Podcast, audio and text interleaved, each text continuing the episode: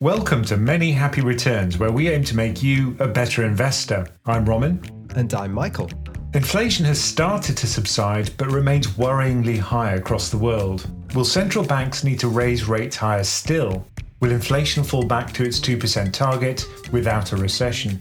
And will the Bank of England ever stop saying mad stuff?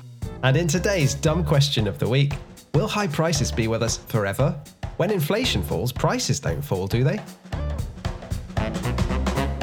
Okay, let's get into it. We're about 18 months on from when inflation really started to pick up, and it's still high across the world, but especially in the UK, where the latest CPI number is 10.1%, so still in double figures, which compares with the US at 5% and the Eurozone average of just under 7%. So, Roman, why does the UK still have markedly higher inflation than its peer countries? I think it's a number of things which cause it to be so high in the UK. And if you break down the 12 month CPI inflation rate, and this is for March, energy is still a big contributor. And that's indirectly. So they have a category for housing and household services. Of the 10% inflation that we've got now, roughly, about 3.5% of that is from very high household energy prices. So I think that's still a big contributor for the UK. And that largely due to our energy supply and the way we've chosen to price energy, which is quite idiosyncratic, to put it politely. What do you mean by that? Well, you know, we have this energy price guarantee. You know, the way it prices things via the wholesale market can keep prices high for longer, even though the original goal was to keep prices reasonable for consumers. Are you telling me when a government steps in on market pricing, it can go a bit wonky? well, not just that, but just the way we kind of consume energy, but also how energy is supplied for the UK. I think that's been an issue as well. But there are, you know, really good positive things that may come out of this, which is people realize that energy self sufficiency is really important. I think the UK, if it does shift more towards things like wind power and tidal power to a much lesser extent, you know, suddenly we wouldn't be reliant on things like energy prices, which can spike incredibly quickly and which are dependent on things like geopolitical instability in the Middle East or hostile governments, say in Russia. But it's not just the UK that's experiencing high wholesale gas prices, right? In Europe, the whole of Europe is experiencing that. So why are we getting it worse than other places? Well, certainly in Europe, what's been happening is they've been filling up their reserves very quickly because there was fortunately a mild winter so they have very big storage capabilities in Europe, which we don't have. That was a decision by the UK government not to have that. Of course, it's expensive to build those reserves, but while you are dependent on things like natural gas, I think it kind of makes sense to have that buffer. And the US, for example, has its strategic petroleum reserve. No, Roman. Well, the sun is shining. Why do we even need a roof? Just let it fall in. but it is like the story from the Old Testament. You know, when you have one of these lean years, it's really good if you have stores set aside. And the other component that's a big driver of inflation in the UK at the moment is food prices, which rose almost 20% year on year. And they're rising at the highest rate for over 45 years. I was horrified to see that cheese sandwiches had gone up hugely. Yeah, I keep tracking the breakfast index, which uh, Bloomberg has, which like is ridiculous. The cost of an English breakfast has gone up massively. But wait, is this kind of Bloomberg breakfast, which I actually loved? They had a brilliant breakfast bar. If you went over to have an interview at Bloomberg, they had the most amazing food, but it was all kind of muesli and fruit. That doesn't sound that amazing. It was it just like the most perfect muesli you can imagine? It was very good. It was very good quality, but of course it was free, which always makes things taste better but you were paying $20,000 for the Bloomberg terminal. Well, my company was, yeah. But what's happened to the breakfast index? Has that gone up a lot? Yeah, loads of the components in it have gone up a lot. Orange juice is up, I think, over 300% since 2019. Eggs have obviously gone up massively. Milk, everything basically. Food is just going up incredibly. And I think it's politically sensitive because when people think about inflation, they think about food. I think it's the first thing they think about food and how much does it cost to fill up my car, right? Those are the two things everyone associates with inflation. And it's something you see very frequently as well. You know, things which probably cost you more kind of come out of your account via direct debit. So it's not really something that you sense. Whereas you fill up your car and you can actually see the amount on the pump. And I think the rise in food prices is mostly driven by supply issues like across the continent. There's just bad harvests going on and I guess the way it's supplied in the UK. For example, when we had various things running out recently, you know, various types of vegetable, apparently that's the way that the supermarkets run. They have fixed contracts with certain suppliers. So, for example, if your supplier at a certain supermarket comes from Spain and there's some kind of harvest failure from that supplier, then you're not going to be able to go to alternatives. Whereas my local greengrocer had all of this stuff still in his shop, but he just said it's going to cost more. I remember that a government minister, I think it was Theresa Coffey, said, uh, let them eat turnips, basically, didn't she? She said, if there's choices of tomatoes, just buy turnips, great British vegetables. Another great suggestion from, from our rulers, yeah. But certainly, if you look at the components of inflation, you know, the three biggies at the moment, the first one, obviously, we discussed was household services and housing. That was because of energy. But then the other two really big ones are food and non alcoholic beverages. So that's about 2%. Is the solution just to start drinking much more alcoholic beverages? and then restaurants and hotels. You know, those are the three big contributions to inflation right now. That's true, but then food and energy is all excluded from core CPI, but core CPI is still worryingly high as well. So that's at 6.2% in the UK, which is above 5.6 in the US and 5.7 in the Eurozone. So closer, it's a closer spread on the core CPI if you want to look at it that way. And core CPI is much more driven by services and the cost of services. So what we're seeing in the UK certainly is people have still got a pretty tight labour market. So that means that, you know, if you are negotiating a wage, you're in a pretty strong position in the UK right now. It depends on the sector, obviously. But if that's the case, then, you know, you can certainly keep sticky inflation because of this fact that people can negotiate higher wages and companies can keep their margins relatively high. And that is what really annoyed Huw Pill at the Bank of England. So he's the chief economist at the Bank of England. And then he somehow managed to give the brilliant quote that British people and businesses need to accept they are poorer and stop seeking pay rises. Which, you know, if you read the full comments he made in the podcast, it's not as stark and as blunt as that. But obviously, it got stripped out of context and, you know, splashed across the front page of the Daily Mail. Bank of England says, accept you're poorer. It's funny because he calls such anger, but if you actually listen to the podcast, he actually makes some really good points, and I think he's great. You know, I think he's he's really interesting what he says about inflation and all the problems that led to the current spike. For example, he compares it to Lemony Snicket, a sequence of unfortunate events. He says, you know, who could have predicted the pandemic and then all of the stuff that followed. Yeah, but it doesn't there need to be a bit more kind of awareness about how the media and the public work? But then he goes on to say about the sticky inflation with the wages and the high margins for companies. And he's right. You know, somehow this has got to break. The price wage spiral in the UK is one that's much more likely to take off than it is elsewhere. You know, we have restricted our pool of labour because of Brexit. You know, we have cut off a large supply of labour from people in Europe that could just freely move to the UK to work. And as a consequence of that, you know, we've made our labour market that much tighter and that means that the wage negotiations can be much more aggressive, I guess. Yeah, his quote where he describes the UK being poorer, he says, The UK, which is a big net importer of natural gas, is facing a situation that the price of what you're buying from the rest of the world has gone up relative to the price of what you're selling to the rest of the world, which is mainly services in the case of the UK. You don't need to be an economist to realize that if the cost of what you're buying has gone up compared to what you're selling, you're going to be worse off. And then, yeah, he makes the point that we're all going to have to eat a bit of the being poorer dynamic and sort of stop asking for such big pay rises. And like I saw on FinTwit, like on Twitter, the kind of consensus was, yeah, you're not wrong, you're just an asshole. I mean, the thing Huw Pill fears and all central bankers fear is a price wage spiral, isn't it? And are we really in danger of that in the UK? So, private sector pay has grown by 6.9% over the last year, which again is a long way above the US and the Eurozone. That's in nominal terms. Obviously, in real terms, pay is falling, but nominal pay growth is really strong in the UK. So, let's say inflation fell to 2% tomorrow. Suddenly, all these people who've been getting these pretty chunky wage growth increases are going to have to accept much lower wage growth. And I think that'll be very difficult. I think once you get into this psychology where you see your wage packet increasing by a certain amount every year, you don't think, oh, in real terms, this is falling. You think, well, I need this kind of wage growth just to maintain my standard of living. So you kind of have this situation where high inflation becomes normalized and you almost kind of assume it's still there. So I think there's a problem. There's no way we can get stable price growth of 2% if we've got wage growth at 6%. It's going to have to come down. Yeah, but ideally it comes down at the same time the inflation falls. Well, that's what you'd hope. But the problem, I think, is that people are not going to accept that. It's chicken and egg, and egg prices are going through the roof.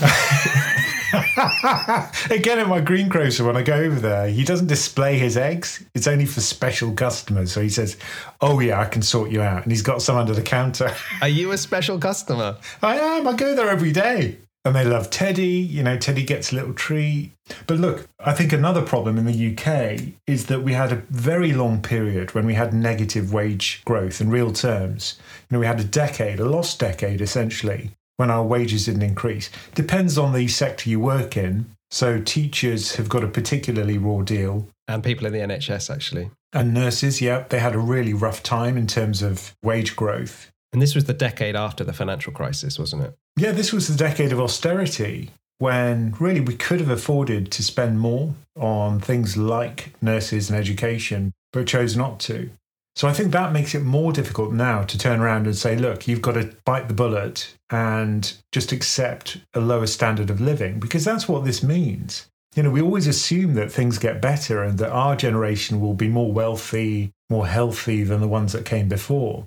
But a lot of these trends have reversed life expectancy, but also living standards. And it's going to come with a real shock, I think, because if you've gone from very low interest rates where you can borrow to increase the quality of your life you, know, you can buy a big car, a big house very cheaply. And you know, low inflation at two percent, where you know your buying power doesn't erode much over time, and your wages are probably exceeding inflation in some cases, to a situation where suddenly you can't borrow to buy nice things, and things are getting more expensive. That's going to come as a real shock. Oh yeah, definitely. In a sense, we've mortgaged the future of the country to build up a housing bubble, maybe if you want to call it a bubble, and to promise a high level of pension to today's current retirees. The state pension relative to other benefits has gone up massively over the last 15 years because of the triple lock guarantee. And also the historic defined benefit pensions are kind of not fully funded. So today's workers are in effect contributing to that. And interestingly, when you look at the amount of money companies are having to put into their defined benefit pensions to keep them afloat, that is shown in the economic data as a return to labor. So it looks as if it's going to the current labor pool, but it's not. It's going to the retirees. So, your generation, Michael, do you feel this kind of anger about boomers and feeling that you're kind of worse off than the previous generations? I'm in that nice position as a millennial where I feel equal amounts of anger towards the boomers and the generation coming after me. so, I, so, you call them lazy and then you call the uh, older generation just lucky. Yeah, entitled. Yeah, that's the way to play it, I think. Be in the middle. I mean, the question now when it comes to UK inflation is is it going to really start to come down? The Bank of England had predicted that by this point it would be well below 10%, but it's not. Now, a lot of people are saying that next month is actually when we're going to start to see the big declines in inflation come in because you've got these things called base effects, where you're looking over a 12 month window and the big energy spike is going to drop out of that 12 month window. And we actually know what energy prices are going to be for the next inflation reading because of this price cap guarantee scheme that you've talked about. And Chris Giles in the FT had a nice piece where he showed that the annual increase for the gas and electricity components in inflation should fall from around 96% in the last reading to just 27% in the next one. Now, you know, 27% is still high, but it's a lot lower than 96%. So we should start to see immediately at least a 2% fall in inflation in just a month, in the headline rate, that is. So the headline probably will come down, as you say. That doesn't help core, of course, which is what the central banks tend to look at. And the base effects are going to be big. You know, they were in the US and they came out of the spike sooner than us. And gasoline is now deflationary if you break down the US CPI components. So, you know, some components of CPI in the US certainly are now in deflation. That's not true of the UK for the major categories. But it will be eventually.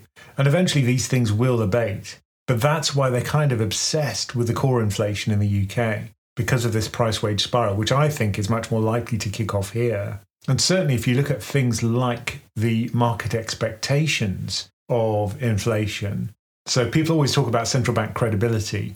You know, do people believe that the central bank can control inflation? And one way to measure that is to look at future inflation priced into the inflation swaps market. And the one country and currency which really stands out is the UK, where inflation over the next five years is expected to be around 4%. And at some points recently, it was at over five. And it really stands out above the rest of the other central banks. Yeah, so market participants expect UK inflation to be double the Bank of England's target. Whereas if you look at the US, expectations for the next five years are more like 2.5%, so pretty well anchored. Fed Chairman Jerome Powell always stresses the fact that they are credible because he always quotes the swap market and says, look, you know, people don't expect inflation to get out of control because they believe us. They believe we can control it. So a lot of this is based on a kind of psychological game where the central bank has to be credible, and that way people don't anchor their expectations higher for inflation. Yeah, I guess it's a psychological game, but also it's a structural issue, right? It's a real issue in the UK where, like you say, we're importing a lot of energy. We're struggling to import people, and the labour pool is super tight. And there's just a question of what is the structure of our economy going forward? What are we going to sell the rest of the world? And this is getting taken out on the pound every so often, which obviously, if the pound weakens, all your imports go up in price. Yeah, pass through inflation's been a problem for the UK now. So if the Bank of England is slightly more aggressive than the other central banks, then, you know, at least that would strengthen sterling and reduce the pass through effect. But the problem is that so much of UK wealth depends on mortgages and property and house prices. And if that wealth is suddenly reduced by soaring mortgage funding costs, then you know that's not going to be comfortable for the Bank of England either. Do you want high inflation or do you want to pop the housing bubble? Good choice to have, isn't it? But I think this is a really important social question. You know, do you want to help the most wealthy in your society or the people who are worse off? Because inflation really hurts the people who are poorest, whereas the more wealthy can probably ride out these difficult periods much more easily. Whereas if you're just struggling to feed your family, you know, all of this inflation stuff isn't just a, a kind of academic thing. It's really, you know, putting food on the table, food of reasonable quality at least. I guess it takes us on to the point that what the market is focused on at the moment is have interest rates peaked or are we just about to see the peak? I know we've got a Federal Reserve rate decision in the US, I think on Wednesday this week, and the ECB later in the week. And then I think the Bank of England next week. So it's all coming. What do we reckon? There's kind of a split in whether rates are going to keep going up now. But the generally accepted wisdom now is that, yeah, there's going to be a rapid fall due to the base effects, due to energy. To some extent, we've already seen that for the US. And then there's going to be the sticky core, which is going to be difficult to get rid of. But certainly for the Bank of England, they are still saying that they expect inflation to fall rapidly towards the end of this year. But I bought an inflation linked bond, particularly for this reason, because I don't believe that they're right. I think it's going to stay sticky for longer in the UK. So, you know, I'm kind of betting against the Bank of England and Andrew Bailey. You've been wanting to do that for years. but in terms of the interest rate question, there was a big move in yields after the last CPI figures came out. So before it turned out the inflation stayed in double digits, the market expected rates would peak at maybe 4.25% or 4.5%. But then in the aftermath, it spiked and they expected it to hit 5% this year. It doesn't often move that quickly. Yeah, I think people are coming around to the conclusion that inflation's not a battle that's been won. And certainly, if you go back to the 1970s, it came in three waves. You know, one initial wave due to the energy crisis, and then there was another wave due to sterling devaluing, and then there was a third wave due to another energy crisis. That was in 79. But at the next meeting, do you expect the Bank of England to hike again? I think they will. No, I think this is definitely not the end of the cycle for the UK. And I think, you know, with core inflation running so hot, and even headline inflation running so hot, it's going to be very difficult not to make a case for raising rates. Because there was a split, wasn't there, at the last meeting? Yeah. There wasn't a unanimous let's raise rates decision. Because people always talk about lag. Because if you do raise bank rate, it's going to have a while before it affects the economy and tightens conditions. And of course, in the US, you've got the banking crisis, which Jerome Powell says has acted as if it was a rate hike. In the UK, we haven't had that banks are probably tightening up on lending, but it's just so much harder to get the stats on that in the UK. Which is not good when you're trying to forecast a lag effect. it would be great if the Bank of England did publish this stuff. I think it does actually. I think you can find it. It's just so much harder to dig it out. Would you be worried if the Bank of England didn't hike at the next meeting? I would, yeah. You know, it's very clear that they're not credible. Your inflation linked bond might do well, though. Well, yeah, maybe I'm talking my own book here, but I think that it's certainly the case that the investment population doesn't really believe that the Bank of England can keep inflation at a reasonable level. They're dead in the water if that's the case. Well, you know, I think they've got their work cut out for them. To be fair to the Bank of England, they're in a really tough position here, aren't they? Like we've talked about the challenges the UK has, and they can't influence those challenges. They just have to sort of sail the ship on the stormy seas. Which they do well. You know, I think they do their best. And I think the people who work at the bank work really hard to ensure that UK PLC does okay. But you have to deal with the cards that they're dealt by politicians. And of course, those have been particularly difficult recently with the mini budget and, you know, all the other political mistakes which have been made recently. I mean, whatever you think of Brexit, we have spent the last eight years, is it? When was the referendum? 2016? Just talking about Brexit all the time rather than talking about the challenges that actually face our country. Now, you could say, okay, maybe Brexit was a challenge that was worth taking on, blah, blah, blah. But it seems to me that we've just had a lot of wasted time. Yeah, I mean, this much vaunted sovereignty question, you know, if you keep more power, well, that's great as long as the power is used wisely. And I think that's not been the case. You know, we've got potentially more sovereignty, but it's been squandered, which everyone can now see. And I think, you know, that's not going to wear well with the investment community globally.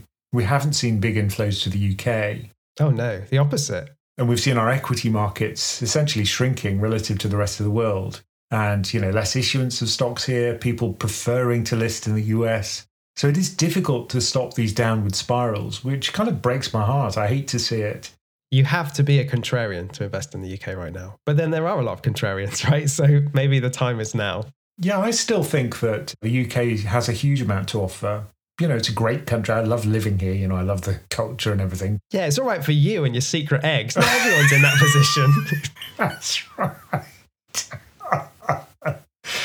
I mean, we've talked a lot about the UK, but you know, as you say, it's a small part of global markets and the global economy. The big beast here is the US, and everyone would like to know is the US done hiking rates? Is there one more to come? Are they going to get an inflation surprise and have to keep hiking? Are they going to start cutting? That's what the market expects.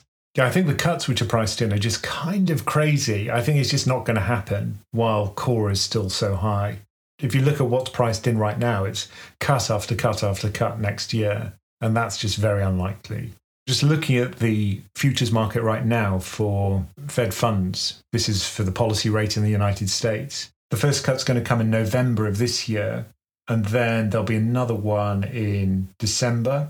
And then it's just a cut for every meeting until July of 2024, which I just think is kind of crazy. I don't think that's going to happen. And these cuts that are priced in by the futures market, are they reasonably accurate as predictors, like historically, or is it just best ignored? No, it's been a terrible predictor. If you actually do the hairy charts, that's what they call them, which I think is a great name. What they always assume is that we're going to get less aggressive hiking when you're in a hiking cycle and tighter policy when it's very easy. So they just expect mean reversion.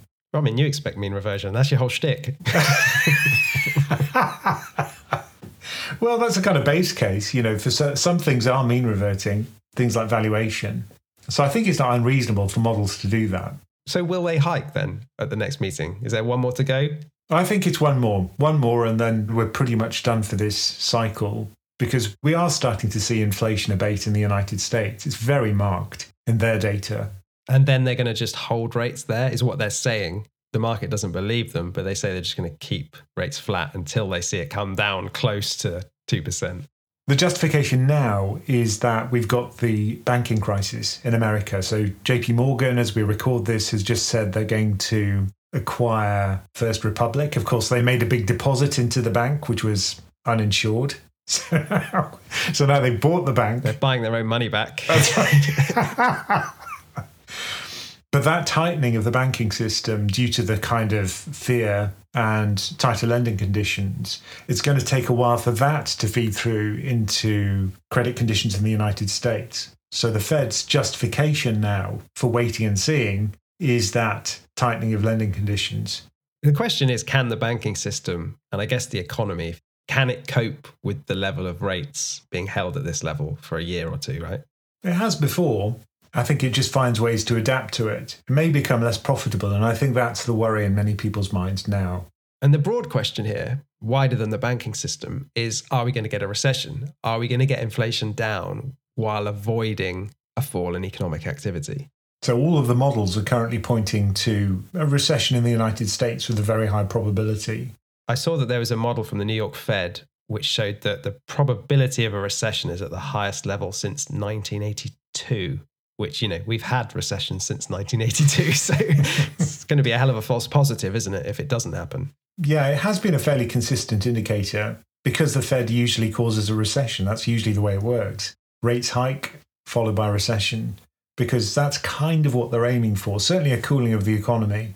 So really it's a question of whether we get a shallow recession a brief recession or whether we get something which is a bit deeper I mean, the bond market is doing kind of weird things, isn't it, at the moment? The stock market's kind of just a bit blase, drifting upwards, whereas the bond market's freaking out.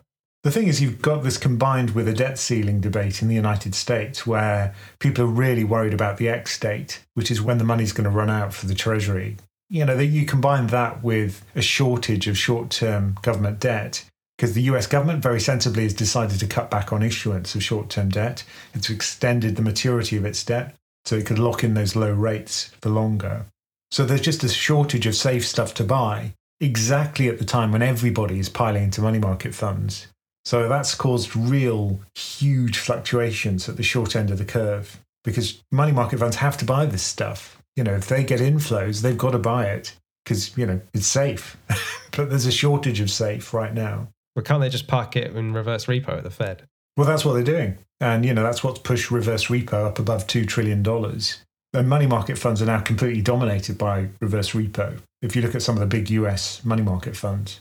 So, are you concerned in some way about money market funds? Because you always talk about them as these super safe instruments.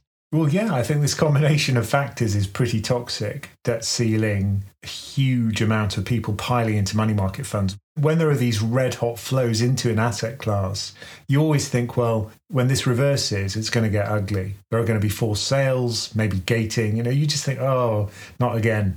And what would cause the like reversal and the massive flow out of money market funds? Well, this is the debt ceiling. You know, I think that could be the catalyst. Yeah, but let's assume that's not going to happen. What else could cause it? a soft landing, everyone piling back into risk assets? Yeah, I think that could be one of the triggers. And I think, you know, if people suddenly surge back into equity markets, it can happen very quickly, in which case they'll be dumping their money market funds, pouring their money into the equity market. And that could be a problem, you know, selling that stuff, which is fairly illiquid.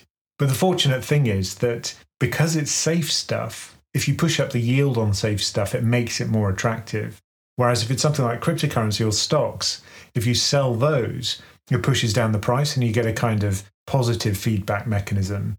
With these safe stuff, you get a negative feedback mechanism, which tends to stabilize things. So that should mitigate the problems. But I still think there could be a massive outflow problem at some point. Well, you'd think so, right? Because money market funds are always advertised as, you know, somewhere to park your cash in the short term. So it'd be weird if they had these huge balances for years and years on end in a way, it's toxic, you know, if you do have that, because the capital could be better used elsewhere. Because it's kind of unproductive capital if you're just parking it with banks, for example. But presumably, this is one of the mechanisms that transmits monetary policy into the economy. It slows the economy because people are taking money out of risk and putting it into safe stuff, which isn't going to grow the economy. Yeah, definitely. This is one of the transmission mechanisms. You favor savers rather than borrowers, and that tends to cool things down. So you could say the banking crisis is also going to help the Fed. You know, Jerome Powell said it. It's equivalent to rate hikes. So they don't have to make these rate hikes because the banking crisis is doing it for them. Whatever happens, Jerome Powell says, this helps us. This is doing our job for us.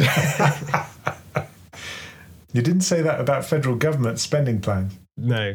I mean, let's take a step back here and just think okay, what could go wrong? We've said the expected way it plays out is inflation slowly falls to 2%, rates start to come down over the next two or three years, and we're back in business.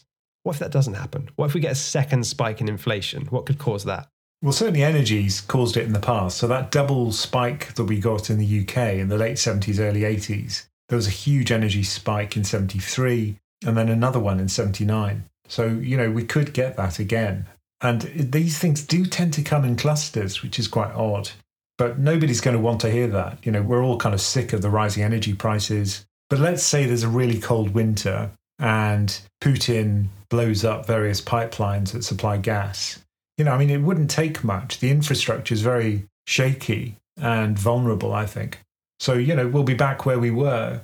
And unless you've got large reserves of energy, then what are you going to do? You know, you're not going to have energy through a cold winter. Prices will have to go up a lot. The other thing that concerns me slightly is this discussion of deglobalization or reshoring, whatever you want to call it, where a big driver of the relative low inflation we've had over the last 30 years has been using the sort of global labor pool to make stuff more cheaply. And if that goes into reverse, then you do have an inflationary pressure. Definitely. You know, things like reshoring are very inflationary. If you're going to have to pay more for wages, a lot of the cost of goods and services that we consume depend on wages. So if you look at the price of a Big Mac, say in the UK, you know, where does the cost come from? Well, it's the labour, which makes up a large proportion of the cost. It's not the price of the eggs, the apple. Nah, it's McDonald's franchising fees. But the thing is, Ramin, you can't really outsource your McDonald's to supply from China, right? You need someone there flipping your burgers in the UK. I mean, maybe we'll see a battle between a reshoring pressure and deglobalization on one hand, which is inflationary, and AI boosting productivity and meaning we need less workers on the other hand, being deflationary, and we'll see which wins. Yeah, I think if robotics took off, you know, that would be deflationary because a lot of the mundane tasks could be automated. I mean, I guess the other inflationary pressure that's coming is the energy transition to wean us off fossil fuels, which is going to require a lot of capital spending, presumably a lower investment in oil and gas, and therefore higher prices in that in the meantime. And energy is an input cost to everything. So, right now, what percentage of the energy that's being used by our houses do you think is made up by renewables? In the UK? Yeah, like literally over the past hour. over the past hour? I don't know. I'm looking out the window. It's not very windy. So I'm going to say 20%. Yeah, so wind is making up about 19% of our power Boom. usage right now. Yeah. So, you know, renewables are making up a third today. And some days when it's windy, it's a very large proportion of our energy supply, which is renewable. So I think people underestimate how quickly renewables have kind of filled the gap. And there hasn't been a huge amount of investment, but what investment there has been has been very effective. So you're not worried then about the energy transition leading to medium term inflation? Well, I think there are many industries which are worried about it because for them it's an existential threat. So spreading fear, uncertainty, and doubt about it is certainly in their interests. But I think in terms of the actual costs of it, now we're looking at a situation where some of the energy solutions which are being provided are cheaper. So if you go for renewable wind, for example, it's now very competitive. It didn't used to be, but it is now. And solar, it's almost a no brainer. If you have a car, an electric car, having solar panels on your house and the ability to charge it using that makes absolute sense. And the break even's much sooner than it used to be. Yeah, I don't think it's the question that a wind farm is going to be more expensive than running an oil rig. It's the fact that we're still going to need oil for a long time, regardless of how fast we move. And that oil is going to become more expensive and that gas is going to become more expensive in the meantime. But in a sense, this is important because previously we talked about how energy is priced in the UK. It's still the case that you price energy based on the most expensive source, which is gas. Even if renewables are cheaper, then there's no way you can have disinflation from energy if you price energy that way. Even if you've got really cheap renewable sources, you're still going to be charging based on something which is running out. So at a certain point, that's got to change. There's no question. Yeah, we probably will need to overhaul the whole market structure of energy. But then there's a lot of um, lobbying power to fight, and there's a lot of like genuine concerns about market dynamics and incentives there. And I think also, if you're not so well off, it's very difficult to get renewable energy. To buy an electric car, for example, is more expensive. There'll be a bigger second-hand market, of course, eventually. But if you want to build solar panels on your roof, it's very expensive to do that. And very little of the new builds in terms of housing have things like heat pumps and solar power. Until that happens, I think it's going to be the case that you're going to have two groups of people in the UK one which can afford this cheaper renewable energy, and a large proportion of the population which can't. So I think in some ways, you know, there will be a disinflationary trend due to renewables, but we're going to have to get through this transition period until that really kicks in. Now, I mentioned that I actually bought an inflation linked bond. Well, I actually shared the whole experience, including calling my broker in order to buy it. And that's an explainer which is available as part of our community. So if you do want to join our community and get access to all of the goodies, just go to our website, pensioncraft.com. Okay, today's dumb question of the week is Will high prices be with us forever? So, this is a question that comes from one of our listeners, John. He says, the media talk about how a fall in inflation is positive for consumers, almost implying that costs are going to come down. But surely the increased prices from our 10% inflation spike are now baked in. Prices won't fall, but merely continue to increase at a slower rate. Surely we need to see deflation for prices to fall, which, as I understand it, is frowned upon by economists. Am I missing something? I think that's a great question. It is a good question. Is he missing anything, or has John just nailed it? He's nailed it which is that you know prices don't usually go through a period of falling after one of these inflation spikes. That's certainly not been the case historically. It's been very unusual to get deflation in the UK as a whole. And what I mean by that as a whole is for all of the components en masse to fall together. And if that does happen, it's usually due to some economic catastrophe. So, usually, the catastrophic economic environment in which that does happen is one where nothing is good, right? So yeah. that's not what you want. I mean, the Great Depression in America was where you saw long lasting deflation, and that was not a good time, right? But because what it means is falling demand. I mean, people forget that inflation, a small amount of inflation, is probably a good thing because it stops people from hoarding capital. Capital's instead put back into the system and used for productive, you know, positive things on the whole. Yeah, because you need to try and keep up with inflation. So you've got to put your money into kind of a risky asset of some kind, maybe a stock, and give your money to a company who's going to go and make stuff that we want to buy. It's like this yeah. big circle of life. I'm going to start singing an Elton John song or something. oh, no, please don't. but deflation, yeah, generally is seen as a negative thing, and it is a negative thing. But what I would expect is that certain components of inflation will go into reverse. And we have seen that energy is falling, isn't it, in price? Certainly in America. So gasoline prices went into reverse some time ago, and that's been dragging the headline number down. Core, of course, doesn't include it, so it wasn't affected. So I think certain things will fall, but expecting wages to fall, well, no, that's not going to happen. And, you know, people just wouldn't put up with that, quite rightly. You mean nominal wages? Nominal wages, yeah. We've put up with falling real wages for a long time now. That's right. Because most people don't realize it's falling. When inflation's running at what, 2 3%, you don't feel it so much as when inflation's 10%. You don't even see it probably. But yeah, he's right. I think for the index as a whole, it's not going to come down. And we're just going to have to bake in higher prices. And you kind of have to catch up over the long term by strong GDP growth feeding yeah. through into strong real wage growth. So we get back to the purchasing power we had before the inflation spike. And this is kind of what I'm hoping because productivity has been one of the key problems that the UK economy's got, which is that, you know, we don't produce more stuff every hour. At least that trend of growth in productivity per hour has kind of halted for the UK after the global financial crisis. Yeah, it's kind of the case across the developed world, but particularly bad in the UK. And there's all sorts of suggested reasons for it. Like maybe we're over reliant on London, house prices are expensive in London young people can't move to London so easily. That's one kind of explanation. One is just a massive lack of investment in the UK economy from businesses and potentially government. And then, yeah, another one is kind of the market structure in UK capital markets favors stripping money out of companies through dividends rather than investing for growth. And demographics, you know, we've got an older population. That's not just true for the UK, it's true across much of the developed and now emerging world. But if you talk about deflation, there are some product categories maybe that have had persistent deflation in a way. I'm thinking of information technology, right? So a computer, the cost of equivalent amount of processing power now is like tiny compared to where it was decades ago, right? Moore's law has just like obliterated the cost of IT. Yeah, I mean, you couldn't buy a computer; they were just far too expensive. You need a separate house to fit it in.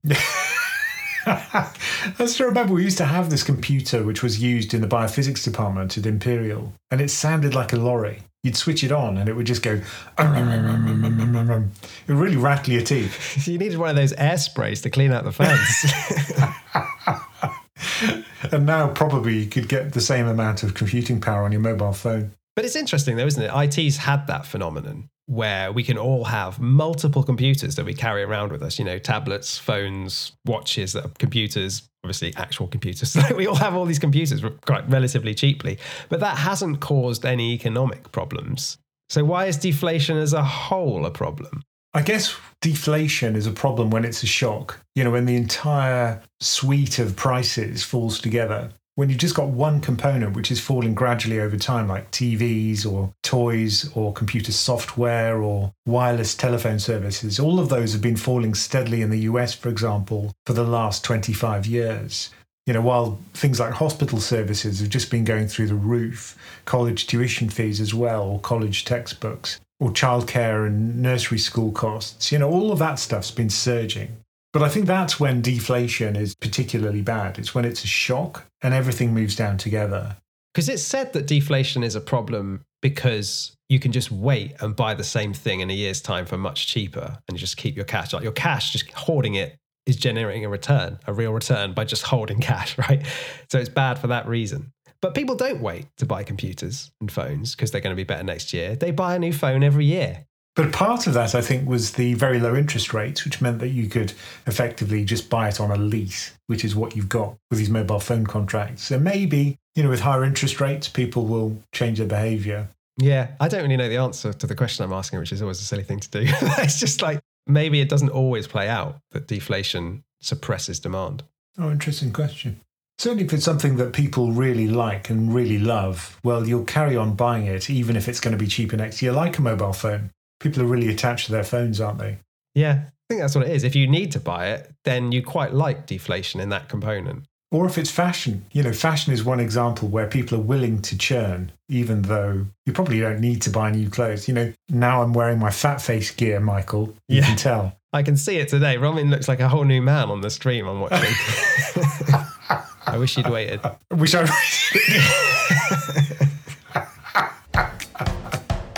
you for joining us for many happy returns. Do send us your questions, no matter how dumb, at the email address mhr at pensioncraft.com.